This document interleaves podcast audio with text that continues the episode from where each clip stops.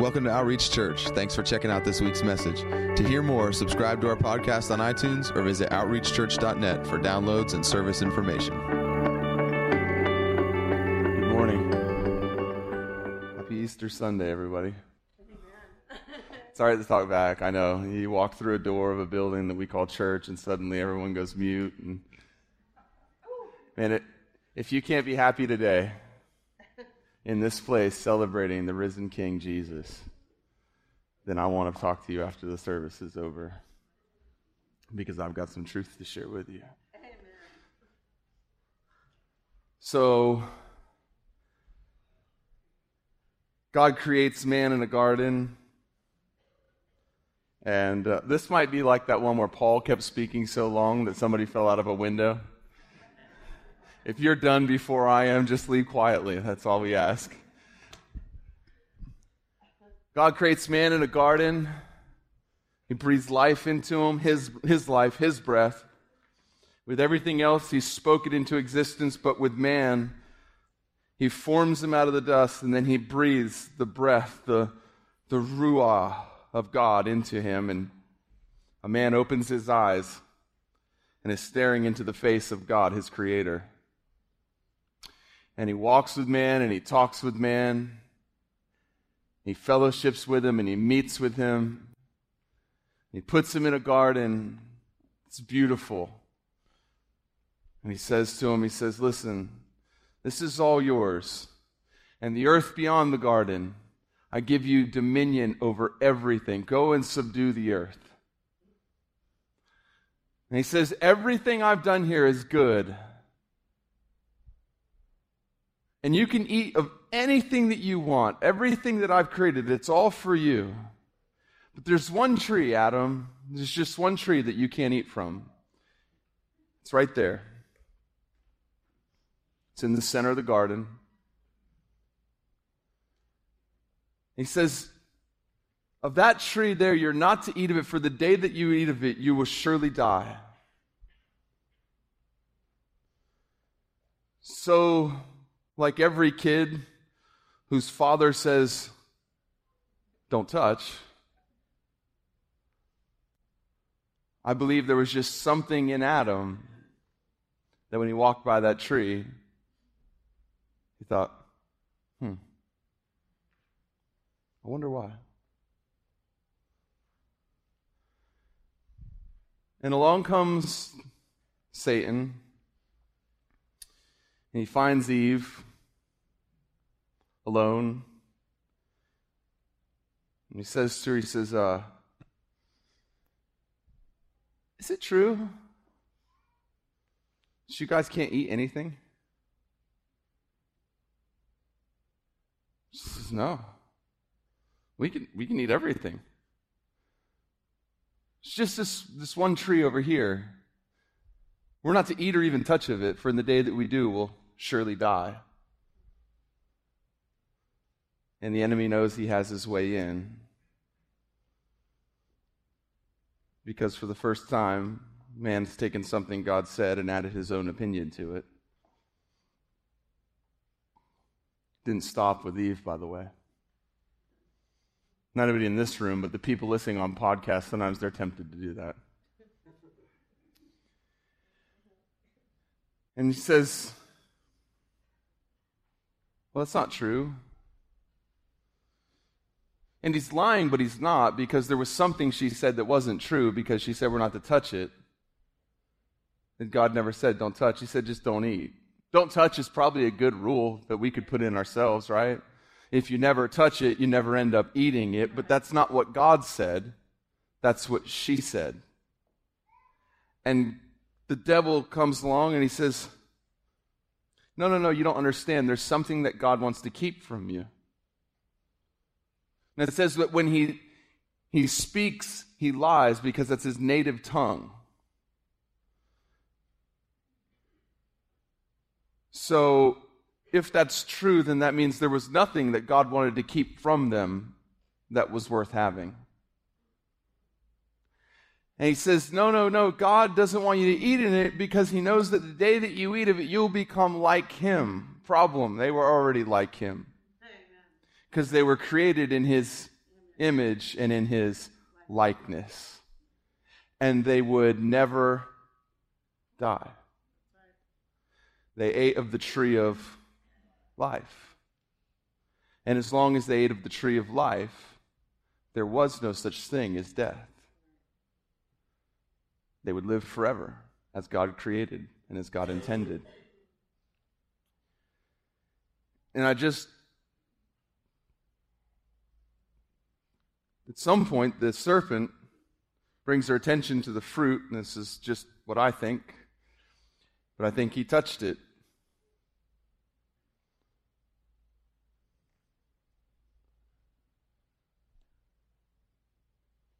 With his little tail just flicking it up in the air, catching it.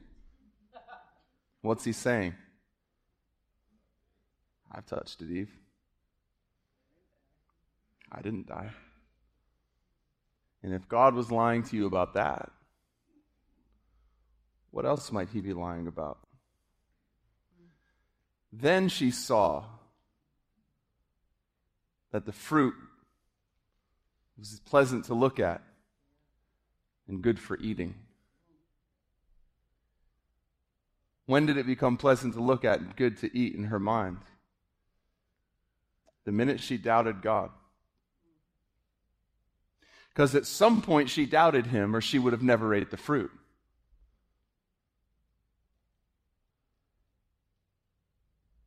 Hands it to Eve. She's touching it now.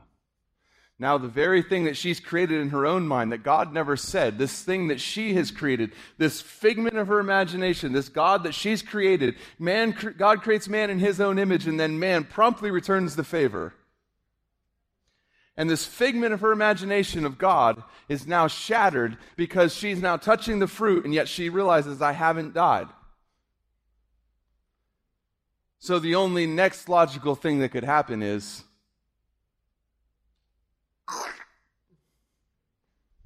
take a bite.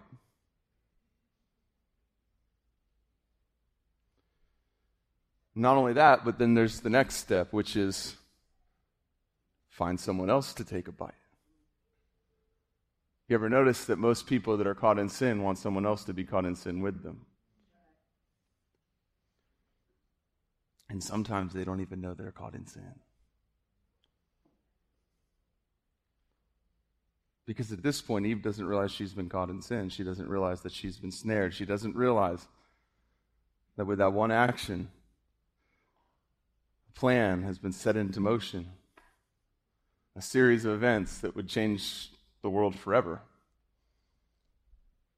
with just one little bite. We never think of what could happen or the effect of just that little thing that we do in the moment because in the moment all we're thinking about is that little thing that's in our hand that we seem to want so badly.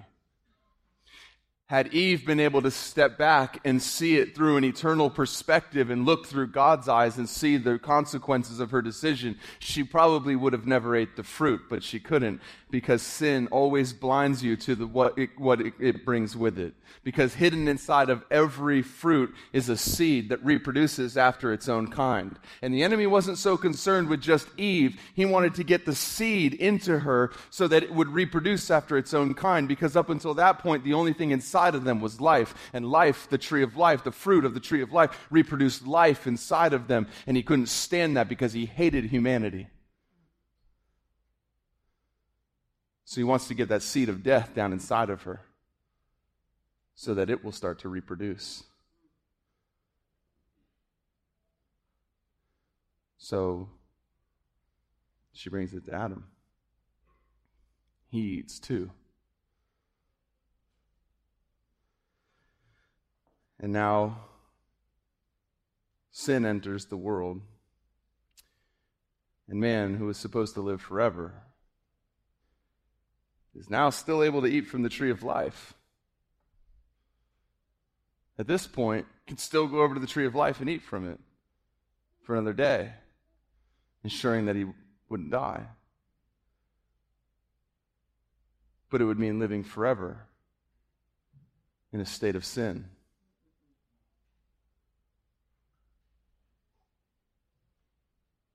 And suddenly, because sin didn't change God, here comes God walking in the garden like he always did. He's not afraid of your sin. He hates sin because of what it does to you, but he loves you in the middle of it. He's not repulsed by your sin. He's not afraid of your sin because there's no fear in him. And so, what does he do? The same thing he always does. He comes walking in the garden to spend time with the ones he loves.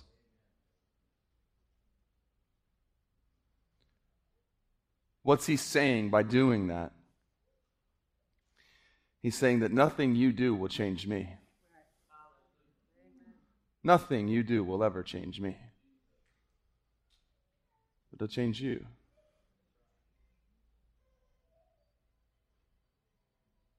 It could be important.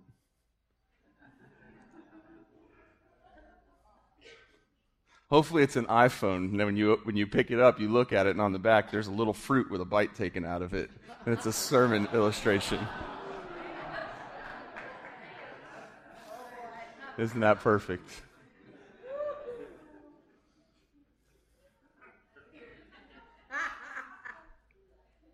The cult Mac. So, God comes walking in the garden and he sees something. It's actually what he doesn't see that really disturbs him. Because for the first time, Adam is not coming to him like he always did. For the first time ever in the history of humanity, the created is hiding from the creator. Behind a tree that the one who he's hiding from spoke into existence. Sin will make you do silly, silly things. It seems so cunning at the moment. It seems so brilliant. I'll just hide behind this tree. Think about it, Adam. You're hiding behind a tree from the one who spoke and that tree came into existence. Probably not a good hiding spot. But not only that, but he said, wait a minute. I'm naked. I'm, I'm naked? I'm naked. You're naked. Their eyes were open to their nakedness and they felt ashamed because for the very first time they were conscious of themselves. You were never meant to be conscious of self. You were not meant to be self conscious. You were meant to be God conscious. And as long as Adam was fixed on the Father, he didn't even realize he was naked and there was no such thing as shame. Shame entered the world with sin, which means it leaves the world with the death of Christ. Because everything that came with sin is defeated at the cross. You are never to walk another day of shame in your life because it wasn't there before the first Adam sinned. It's not supposed to be there after the second Adam dies and was raised to life. I promise you. And so they decide well, if we're going to go into the presence of the holy God, we can't go out there naked. So they take leaves from the tree that he spoke into existence and they fashion coverings for themselves. Yet, even with coverings fashioned for themselves, when the Father walks into the garden, man knows in his heart that the covering I have is not good enough to approach a holy God. It looked good to the other human. It was good enough to stand in Eve's presence and for Eve to stand in Adam's presence but it wasn't good enough to stand in his. So they're hiding.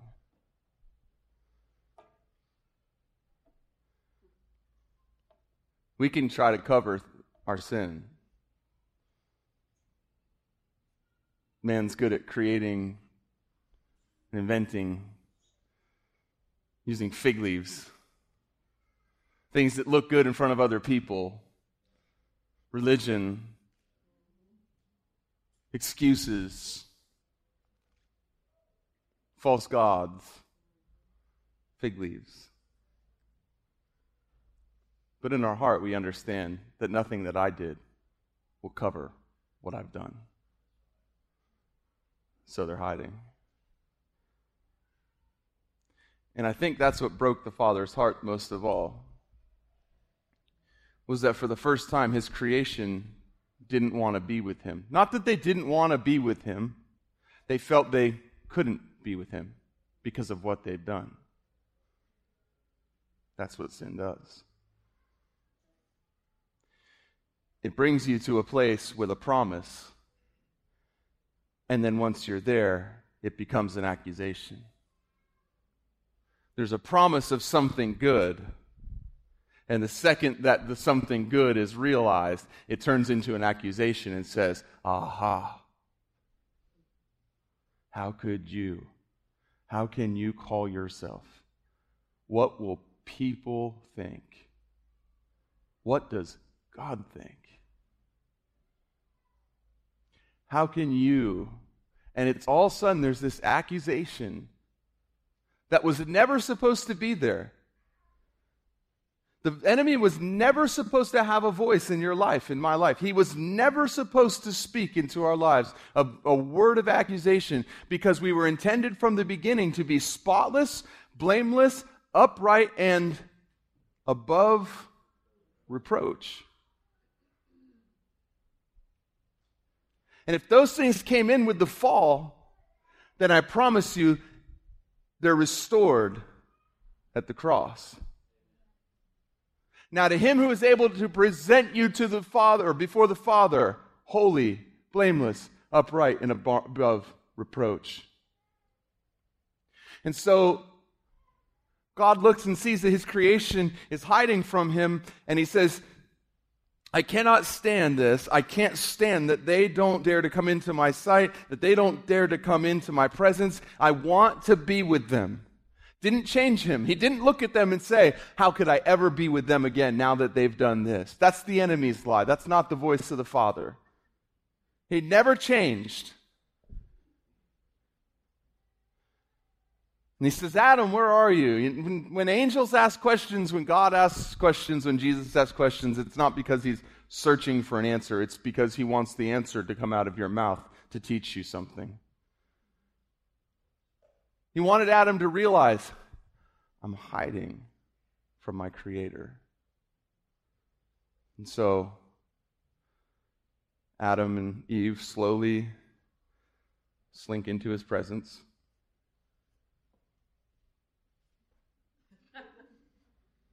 I should have made it bigger. It moves when I walk.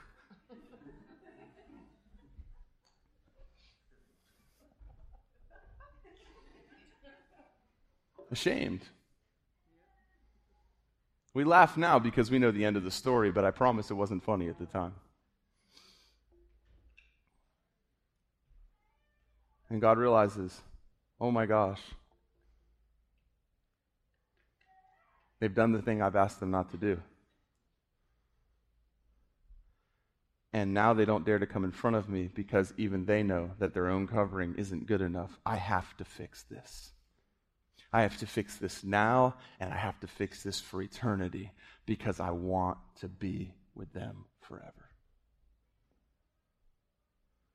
And so, for the first time, innocent blood is shed to cover the sin of the sinner. It says he took animal skins and he fashioned them a covering and he clothed them with a covering. What was he saying? He was saying, Listen to me.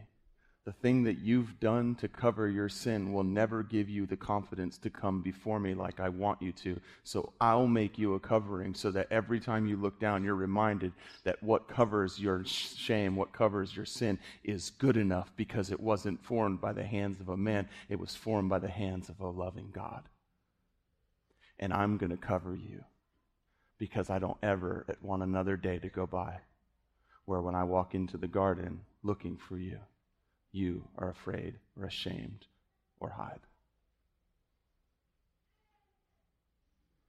And you can find it all right there in the beginning of the Bible. You can see the redemptive heart of God. You can see the rebellious heart of man. And you can see that sin changes man, but it doesn't change God. He says, What, have, what is this thing you've done?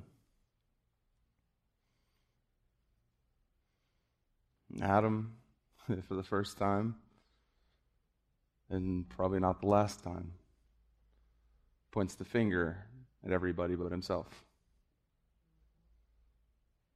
It's the woman that you gave me.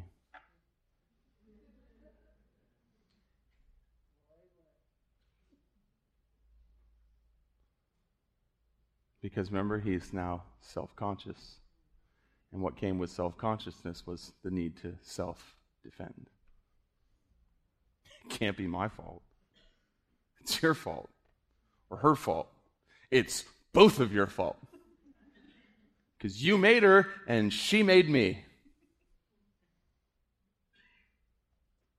It's pretty much what Adam says. He looks at the enemy and he says, There's going to be consequences for you because of this thing that you've done. From now on, you're going to creep on your belly and eat dust. I'm going to put enmity between you and the woman. That's why women hate snakes.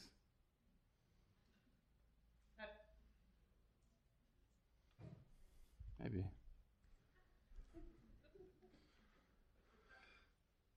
And he says, and there's, there's one coming.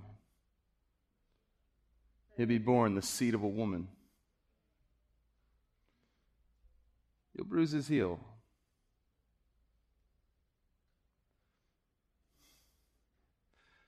But he's going to crush your head.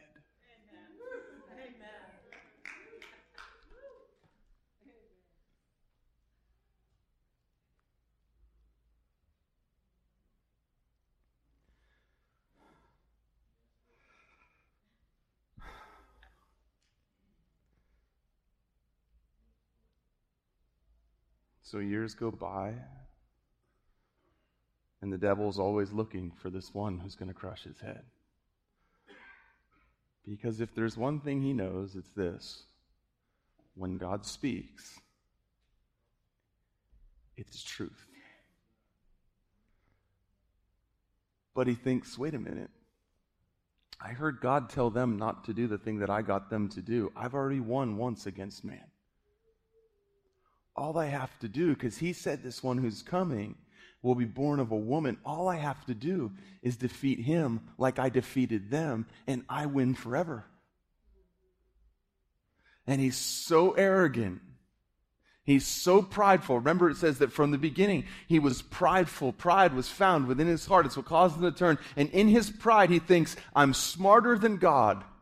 And when that one comes who he promised, I will put every bit of my effort and focus into making sure that I beat him just like I beat them. And once I do, all of this will be mine forever.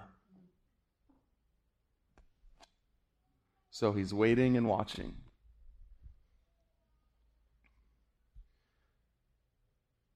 like Tom's taught us in his Bible study, if you follow the course of history, you see that when a young male child from the Jewish people was raised up and the favor of God was upon his life and he was a leader of God's people, the enemy always came against him.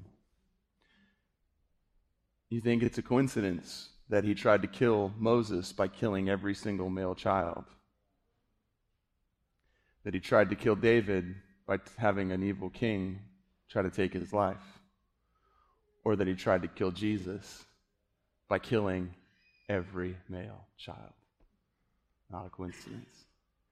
It's him thinking, if I can just destroy him before he destroys me, I win. And so he's looking and he doesn't, he doesn't, he can't see the future. That's why he can't talk to you about your future. He knows one future and it's his. That's it. That's all he knows is one future and it's his. And he is the only one who's absolutely, truly hopeless but to try to convince you of your future, that you share the same end as he does, because he can't stand for you to walk in what Jesus paid for you to walk in. And so, what he'll do is he'll constantly talk to you about your past to try to convince you that you have the same future as he does. Why? Same reason Eve brought the fruit to Adam. Misery just loves company. And so Jesus is born, and he kind of knows now. Because for the first time ever, the angels announce that the Messiah has been born. So he's just waiting and watching, convinced that when the time's right, I'll get him. I got the first Adam. I'll get the second Adam. So his first plan is well, let's just kill all the baby boys in the kingdom of Israel, and then he'll never get a chance. But didn't work. And so he waits and watches.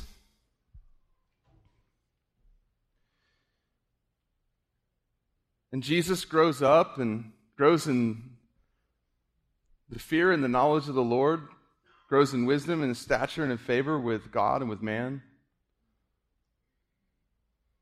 And people say, well, well we don't, we don't he, he, you know, we only have three years recorded besides a little bit of his childhood. We have no idea what he did. I can tell you what he did. He did the same thing he asked me and you to do. He honored his father and his mother. He worked. The, the New Testament tells us if a man doesn't provide for himself, he's worse than an unbeliever. I promise you, he worked. He provided, put his hands to something. He grew in intimacy with the Father. He studied and memorized the scriptures.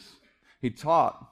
He read scripture in the temple. He did all these things like a normal Jewish boy, a normal Jewish young man.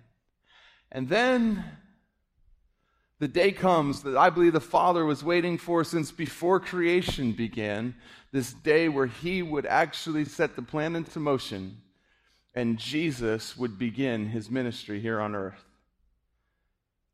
And He brings him down into the water. Now, remember, every bit of this week, when you read through it, and we're going to talk about a few things, there's so much parallel to the garden. Right? It's the reason why Simon kissed Jesus, put his lips on Jesus to show the Pharisees who Jesus was. They didn't need Simon to put his mouth on Jesus to know who Jesus was. They tried to push him off a cliff a few days before. They knew who Jesus was. They'd been plotting to kill him his whole life. They questioned him at every turn. They tried to trap him with their intelligence. Good teacher, tell us. They brought a woman who was caught in the act of adultery to him and thought for sure he will do what, what he's supposed to do and will kill her, and that'll be justifiable. And they, they just at every turn were opposing him and questioning him and trying to trick him. They knew who, if there was one person they knew who he was, it was Jesus. Why on earth did they pay a man to go put his lips on Jesus in a garden and betray him? Because God is undoing everything that was done by the first Adam with the second Adam. And because what was done in the garden the first time was God, the first Adam put his lips on fruit and betrayed the Father, betrayed God, he's reacting that in the Garden of Gethsemane as once again man puts his lips on fruit, Jesus, the first fruit of God, who hangs upon a tree. Cursed is any man who hangs upon a tree. So once again, man puts his lips on some on a on fruit that was hanging on a that was going to hang on a tree and betrays God in a garden because he's undoing everything that was done. Everything. And I believe the Father's in heaven smiling, watching. Because the enemy has no idea, because the Bible tells us if they would have known what they were doing, they would have never killed him. And so, in the garden, the last voice that Eve's, Eve hears before she hears the enemy is fa- that's recorded is the father saying, "Don't eat of it. Don't eat of that fruit." Her husband would have told her, but she was there already inside of him. He pulled woman from the man. He didn't make an separate creation. He took from the one that was already created. So Eve was already in there inside of Adam. He just reached in, pulled her out from his side, and established her. The next voice she hears is the voice of the enemy saying, Did God really say? And so here's Jesus. he comes and John the Baptist looks at him and John declares, Behold, the Lamb of God who takes away the sin of the world. Jesus comes to him and says, I must be baptized by you. And John says, It's not right for me to be for me to baptize you. You ought to baptize me. And Jesus said, It is right that this is done. What was he saying? I have to do everything I'm going to ask those who follow me to do. I'm never going to ask them to do something that I wasn't willing to do first.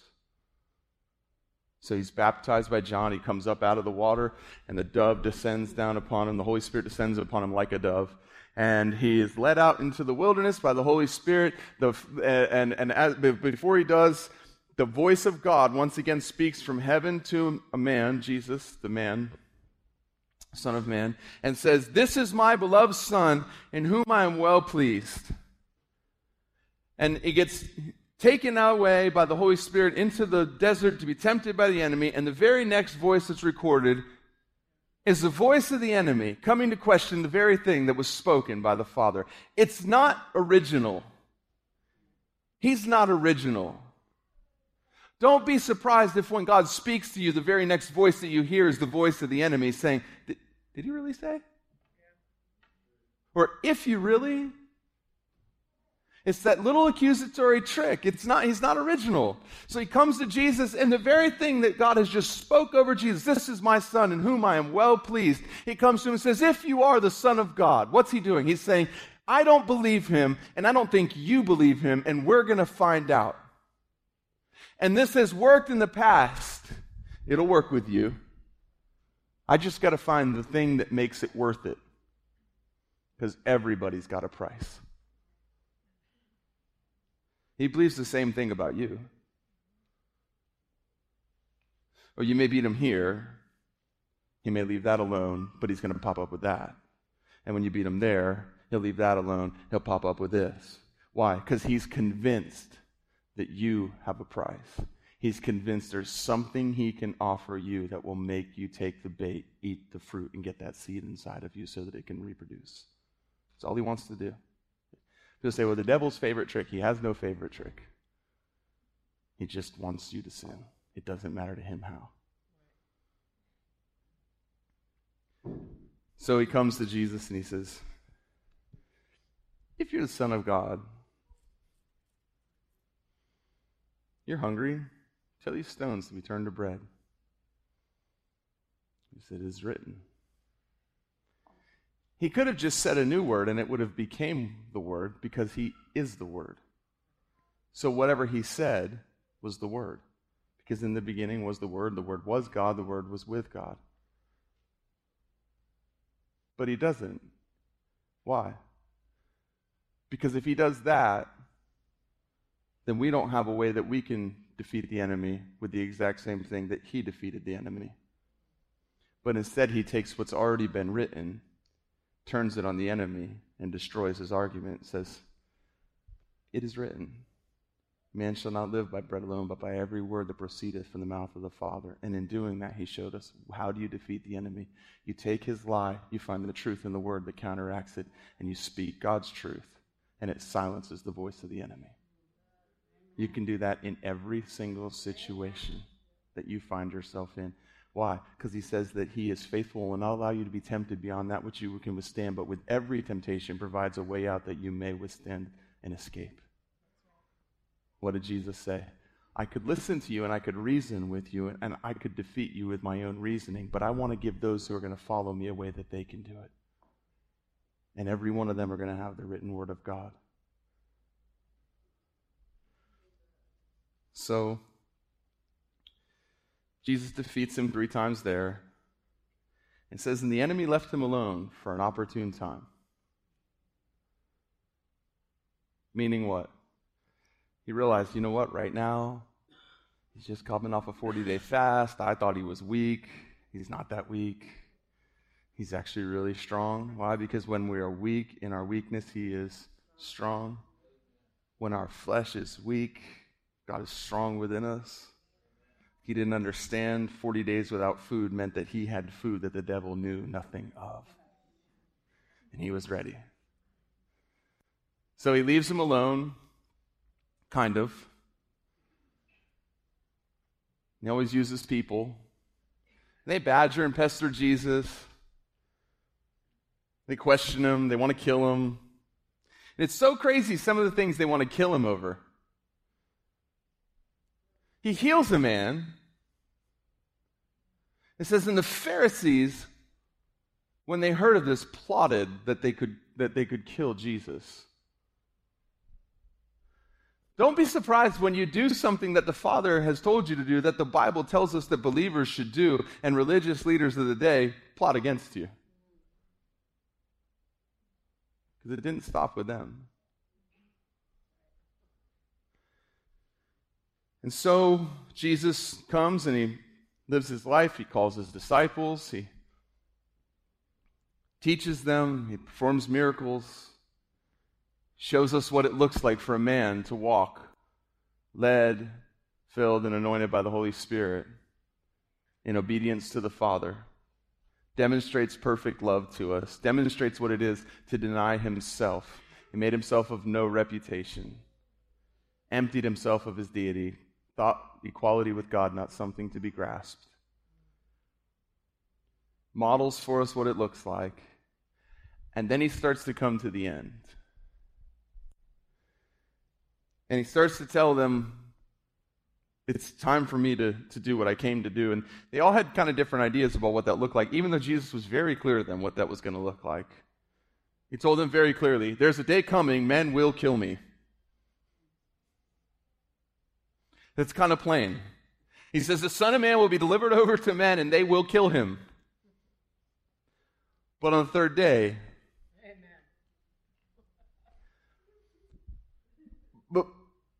But I, they, they couldn't quite get their heads around it because they've heard all these stories about the Messiah who's coming, who will deliver them from bondage, who will be their ransomer, who will destroy the kingdom of this world, which to them meant the Roman Empire that was oppressing them.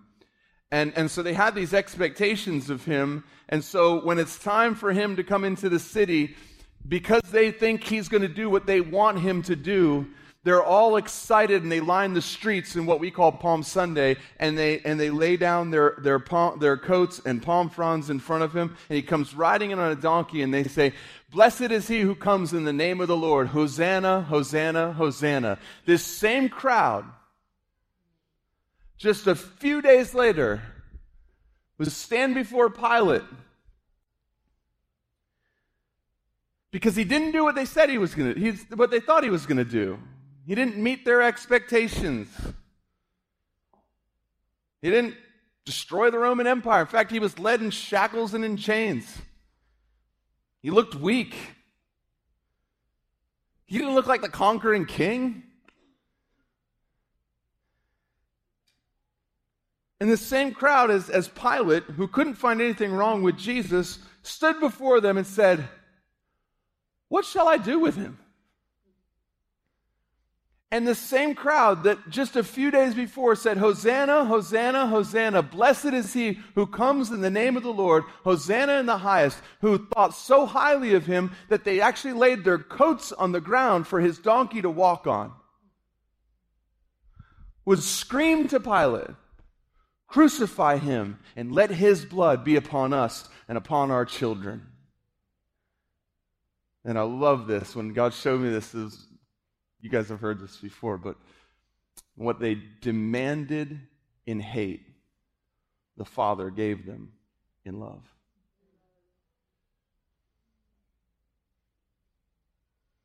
Crucify him. Let his blood be upon us and upon our children. With hateful, murderous intent, they demanded, and the Father, in love, said, Okay. Okay. I'll do it.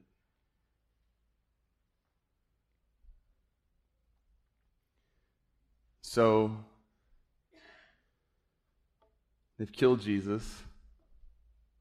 It, it, bothers some people when you say that men killed Jesus because Jesus did say uh, in John chapter 10, verse 17, For this reason the Father loves me because I lay down my life so that I may take it up again. No one has taken it from me, but I lay it down on my own initiative. I have authority to lay it down, and I have authority to take it up again. This commandment I received from my Father. And so people say, well, well, no one really killed Jesus. He offered his life up. That's not what Jesus was saying, because the same Jesus said in the book of Mark, chapter 9, there's a day coming where the Son of Man will be handed over into the hands of men, and they will kill him. Jesus was real clear about that. What was Jesus saying? Jesus was saying uh, uh, something that they couldn't understand at the time. He was saying, listen, I can't be killed right now. It was true. He was perfect, and death entered through sin. He wasn't born through a man, he was born through the seed of a woman and the Holy Spirit. And the sin was passed from the Father to the next generation. And so he knew no sin. He was perfect. And as, as a perfect man who had no sin, he wasn't under the law of sin and death. So he was telling them, listen, guys, you don't understand. Nobody can take my life down uh, from me unless I lay it down and let them. What was he saying? This is what they couldn't understand, and this was the mystery that was the gospel of Jesus Christ was this that I'm going to become something I'm going to choose this thing. I'm going to say yes. I'm going to say, if there's any other way. What was he saying if there's any other way? He wasn't talking about crucifixion, it wasn't the cross. He was talking about becoming sin. He said, Father, if there's any other way, take this cup, let it pass from me. But nevertheless, not my will, but thy will be done. What was he saying? Father, I don't want to become sin. It's the only thing that we hate, it's the only thing we despise. I don't want to become that, even for a minute. But if there's any other way, I'd rather do that. But in his humanity, he had a will just like you and I do, and he surrendered it to the Father. Nevertheless, not my will, but thy will be done. And the father looked at him and said, I will. It's the only way. that's what Paul's talking about in 2 Corinthians chapter 5. He says, For he made him who knew no sin to be sin on our behalf, that we might become the righteousness of God in him. He became sin. He became my sin. He became it. He took it and actually became it on my behalf. He took your sin and became it on your behalf so that you could become something. He didn't act sinful so that you could act righteous. He became sin so that you could become righteous. The righteousness of God in Christ Jesus. That's the gospel. That's what he was saying to them, and they couldn't understand it. He's saying, Listen, unless I choose this thing, nobody can kill me, but I'm going to choose it because I'm going to love you more than I'm going to love myself, and I'm going to lay down my own life because later he would say, Greater love has not a man than this, that he would lay down his own life for that of his friends. And what did he tell them before he left the earth? He said, I no longer call you slaves, but friends. What was he saying? I will allow my life to be laid down and I'll become sin so that it's possible for me to die. So that you can become righteous and you will never die. For those in Christ, though they sleep, they never die. Never die. For it's appointed once for man to die. Once. One time.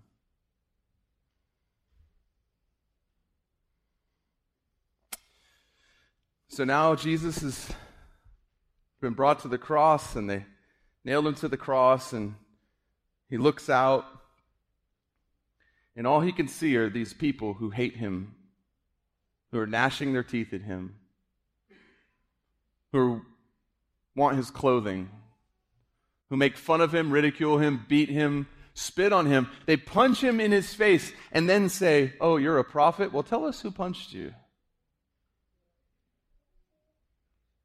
Come on, they ripped his beard out. My wife plucks my eyebrows and I cry. Serious. reduces me to tears. It hurts. They plucked his beard out. They beat him with a whip 39 times. Why? Well, because they thought if they did it one more time, he'd die, and they didn't want him to die. They didn't understand he couldn't die. He hadn't taken sin yet. They could have beat him until today, and they could still be beating him until he actually allowed himself to become sin. He couldn't die.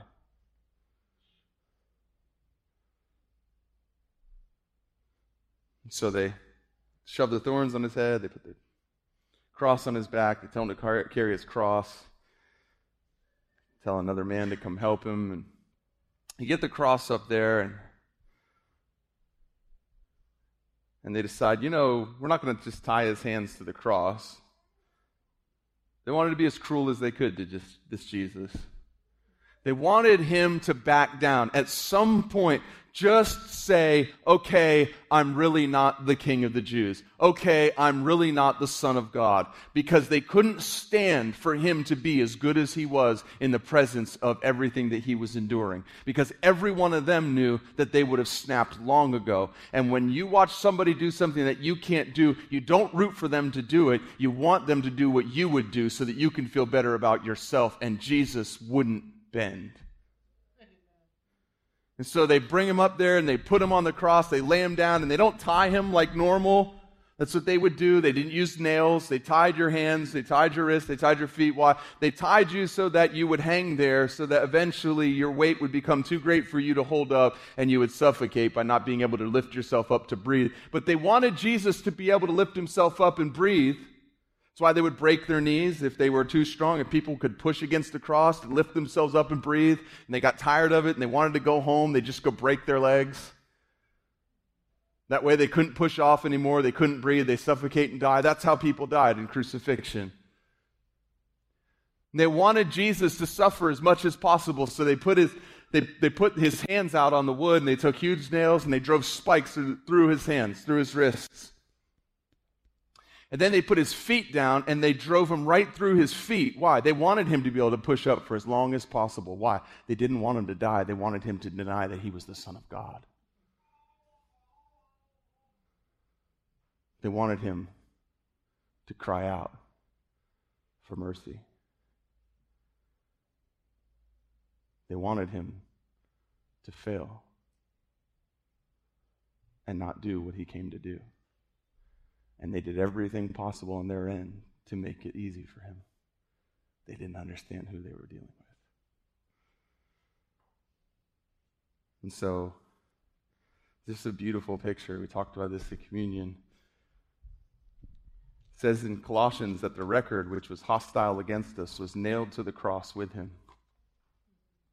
These notes, which I haven't looked at yet today, and I probably won't, Picture that these are everything you've ever done wrong. Ever in your life. Every single thing, the record that was hostile against you, the accusation, the voice of the enemy, the if you were a Christian, how could you? You call yourself this, how could you do that? What would everyone think if they knew this? How could you think that God could love you when you've, it's all on here, every bit of it. This is the record that was hostile against me. This is every one of those things that I've done. It says that it was nailed to the cross with him. And what that means is that whether they could see it or not in the spirit, when they put his wrist there, there was something between his wrist and that cross.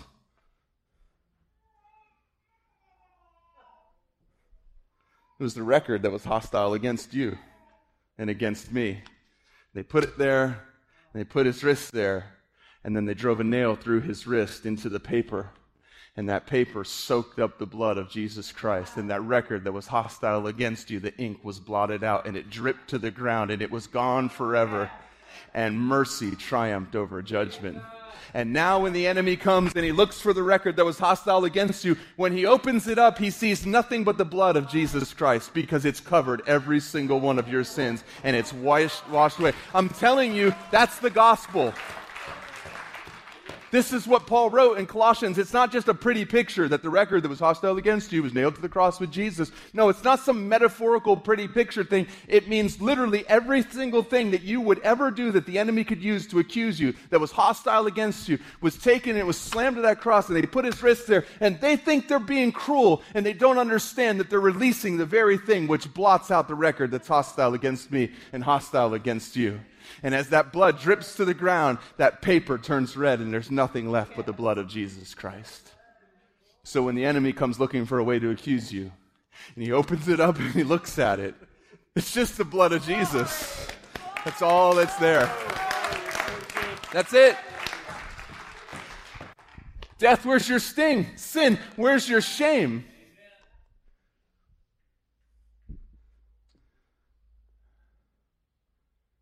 That's what was happening. And they had no idea. Because if they knew then what they know now, they never would have done what they did.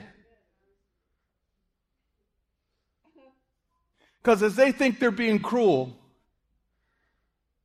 they're releasing the one thing that can wash away my sin. It's the blood of Jesus.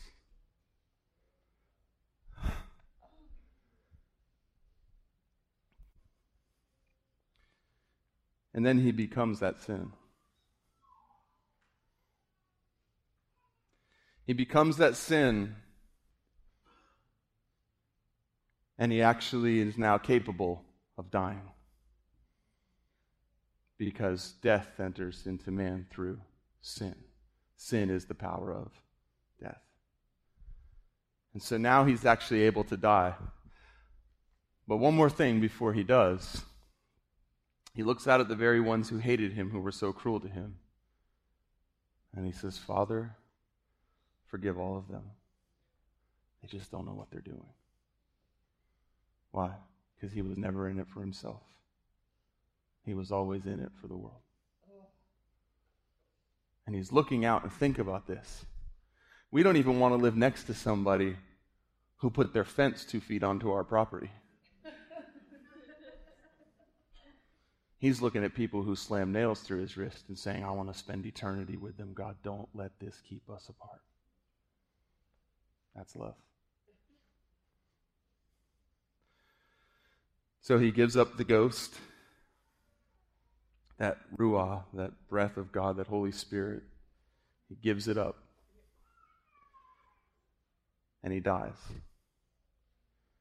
And for a short period of time, I think the demons celebrated. But I think in the back of their mind they realized wait a minute. Because the sky turned dark, the earth quaked, the veil was torn, and the dead rose up and walked around out of their graves. I don't know what to do with that, but it's in there. Visited their family members. Hmm? Don't don't pass over things just because you don't understand them. Just know that it's in there and ask God if it means anything to you, what you need to know.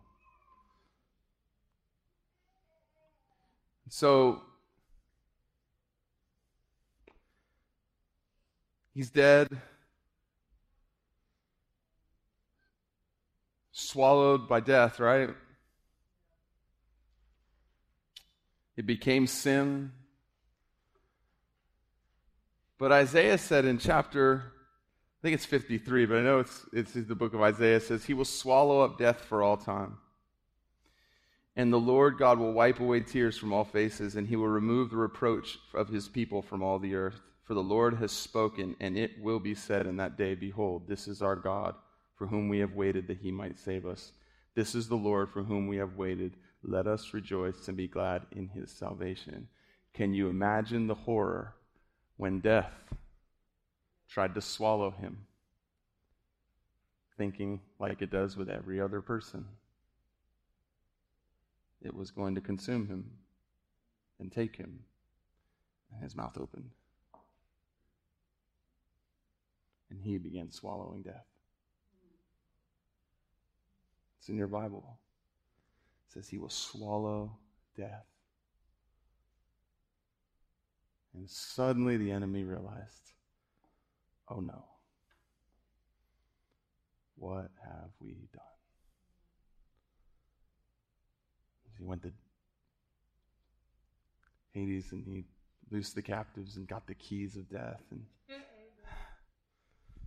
then he comes back and, like everybody else, he has to be born again. And this is the beautiful part. I'm just going to close up with this. It says that the tomb stone was rolled away and Jesus couldn't be held. And the disciples, who should have known what was going on but didn't, are all gathered in fear. But a woman, actually a few of them, are like, "We're going to, we're, we got to go see him. I don't care if it's just his tomb. I got to be near him." I can't stay away from him. I have to be near him. I don't care if it's just the tomb. I'm going down there where he is. And it says the women went down and they looked inside and the tombstone was rolled away and it was empty. And they ran back and told the disciples, they said, He's not there. But this is what they didn't understand. They didn't understand what was going on because they said, Someone came and stole his body. Peter and John, in John's gospel, says they, they ran to the tomb, and it, John lets us know because he's the one writing the gospel that he won. Look, if two guys are running the same place, they're racing whether they know it or not. It says that John got there first, but it says he stopped outside and looked in to see. But Peter, when he arrived behind him, went straight into the tomb. You know, it's not the one who runs the fastest, it's not the one who knows the most. It's not the one who has the degree on the wall, it's the one who says, I don't care, I'm walking in there because that's where he was. He walks into the tomb, he sees the clothes, and then John, suddenly bold now that Peter's in there, walks in and looks for himself. It says, and they believed and left. What did they believe? Not that Jesus had been risen from the dead. They believed what Mary and the other women had said. Oh, you're right. Someone has stolen we know that because it says in Mark's gospel, they still didn't understand from Scripture that Jesus must raise from the dead. And so they leave, but Mary stays there. She's sad. She's devastated. She has to have this Jesus. This Mary, the Bible tells us, was one whom Jesus had delivered from seven demons. She's had her life so radically changed by this man. She's been set free. She's been delivered from a horrible past. She's been set free by the one, by Jesus. And so she's just at the tomb. She doesn't know what to do. Her life is, in her opinion, what, shall, what can I do? I don't have him. I'm not just going to go back to life the way it was. So she just stays at the tomb staring in. It's okay if you don't know what to do sometimes. If you just say, I don't know what to do, so I'm not going to do anything, I'm just going to look for Jesus. And suddenly, two angels appear and they begin speaking to her, and they say, Who are you looking for? This isn't a cynical question. In another gospel, not Mark's, it says, Why do you seek the living among the dead? Angels don't understand unbelief. They don't get it. They don't have a grid for unbelief because all they know is when God speaks, when God acts, when God does, it happens. They believe it. If the Father said it, it is settled for them. They don't have unbelief inside of them. So when you're there looking for Christ, He told you He was going to rise from the dead. Why are you here looking for someone who's alive amongst the dead? They don't get it. They don't understand unbelief. It's a genuine question, not sarcastic. You know, I love this. They asked her, Woman, why are you crying? She said, They have taken my Lord away, and I don't know where they have put him. At this time, she, she turned around and saw Jesus standing there, but she did not realize that it was Jesus. He asked her, Woman, why are you crying? Who is it you're looking for? Thinking he was the gardener. Imagine that. The first Adam, a gardener. The second Adam thinks he's a gardener. But check this out. Who was the first person to touch and to see Jesus the first time he was born? It's a woman named Mary, a pure, undefiled virgin. She's the first person to see and to touch Jesus. Who's the second, first person to see Jesus when he's born again?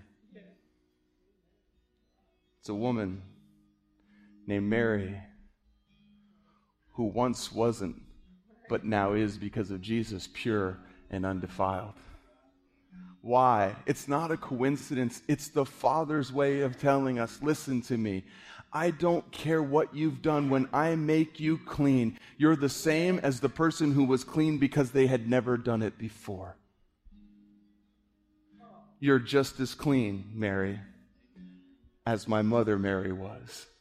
She was clean because she hadn't done. You were clean because of what I've done. And in my eyes, you're the same. You're not damaged goods. You're not second hand. You're clean. Not crazy. It's all in there.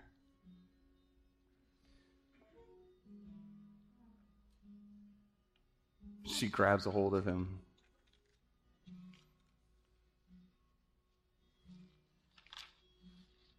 He says, You can't cling to me. I still have to go. I have some things I have to take care of in heaven. Go tell my brothers. And some of the Gospels tell us, he said, Go tell my brothers and Peter that I'm going to, go to Galilee and I'm going to meet them there. And I've always, it always stuck out to me until a while ago when God showed me why. Why did he say, Tell my brothers and Peter? His real natural brothers weren't among them. In fact, his original family didn't actually believe that he was who he said he was until quite a while after the resurrection. So it wasn't like he said, Tell my brothers, my real brothers, and Peter, because he's not actually my brother, that I'm going to go to Galilee and go ahead and I'm going to meet them there. No, no. He said, Tell my brothers, tell my disciples, tell my followers, depending on the gospel that you're reading, and Peter. He purposely said, and Peter. Because Peter had denied Jesus three times just prior to that. And I believe that Jesus understood that, like most of us, Peter would disqualify himself if he simply said, Tell my brothers, because he knows what he's done and he thinks there's no way that Jesus could love me the way that he loved me before I betrayed him. So he wants to make sure that Peter understands Peter, I haven't changed my mind about you. What you did doesn't change my mind.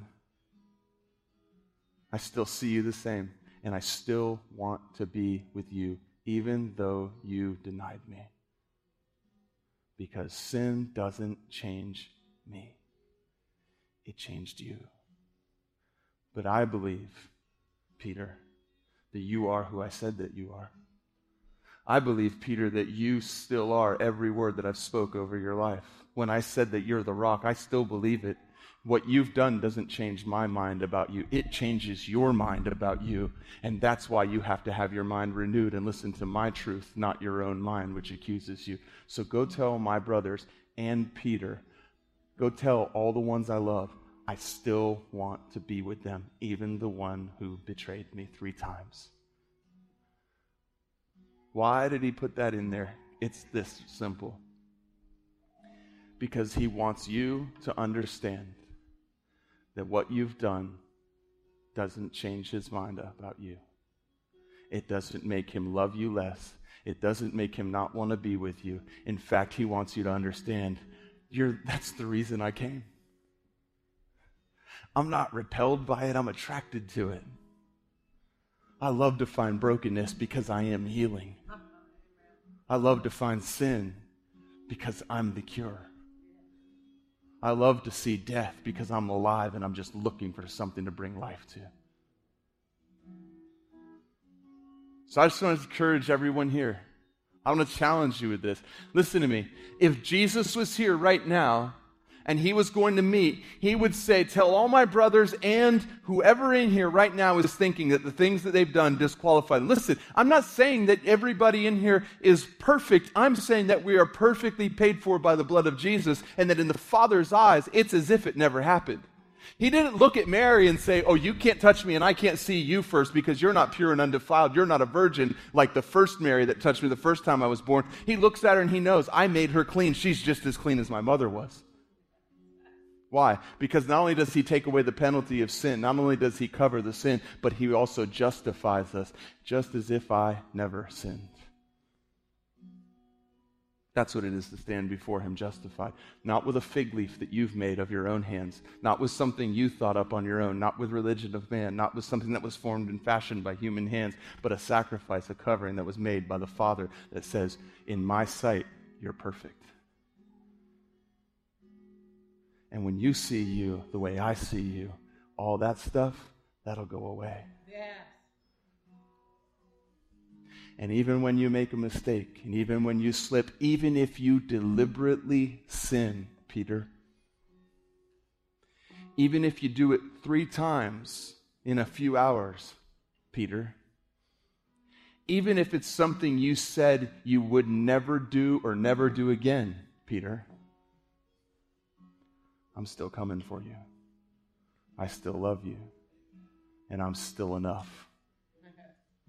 And I believe in you because I know who you are when you believe in me. That's the gospel. That's what we celebrate today. It's not about bunnies and eggs. It's about a risen king who's alive, who's returning, and who ever lives to make intercession on our behalf before the Father. So I was going to ask you this because I don't know everybody here. People, some of you guys are here for the very first time. Some of you guys are here just because it's Easter and that's what you do, and that's awesome. We're glad you came here to do it here. But we don't ever want you to think it's about coming here and just hearing a story and people that know Jesus or people that believe in that Christianity thing get excited and shout, and you stand there and say, okay, can we go eat dinner? Because it's not about that because he shed his blood not just for the ones who are excited and shout when I put my hand up there. He shed his blood for every single person in this room and every single person that would ever be. Because whether you believe it or not, you need a Savior. And deep inside, every, the heart of every man, we understand I can't forgive myself for the things that I've done. And every one of us have done things that we need to be forgiven for. And you may have made fig leaves and it may look fine in front of other people, but you know when you stand before a holy God that the covering that you made isn't good enough, but He made a covering that is, and it's the blood of Jesus. So right now, I'm just gonna ask everyone not to, to not pay attention, and the reason why is because sometimes people honestly care about what the person next to them will think. And I'm just going to ask this Real simply, I don't, is not an emotional response. This is responding to the gospel. If God right now is turning your heart, if God right now is moving your heart and you're saying, I need that. I need to be forgiven. I need that record that was hostile against me. I've heard that voice of the enemy one too many nights yapping in my ear and accusing me. And I want it gone. I would love nothing more for them when next time he goes to grab that record that he's so familiar with. See, listen, he knows what you've done because he knows your past. It's all he can talk to you about. And it's so familiar to him, he just goes, Oh, yeah, let me go torment him a little bit. Let me make sure that he realizes just how worthless he is. Let me go make sure that he realizes just how horrible he is. Let me sink him a little bit deeper into that pit so that he thinks there's no way out. What's the use? And he goes and grabs that record, and it happens for every one of us that are born again for the first time to him. He grabs that record, he pulls it out, and he screams in terror as he realizes there's nothing there. There's no more sin, there's no more accusation. Because their story has now become his story.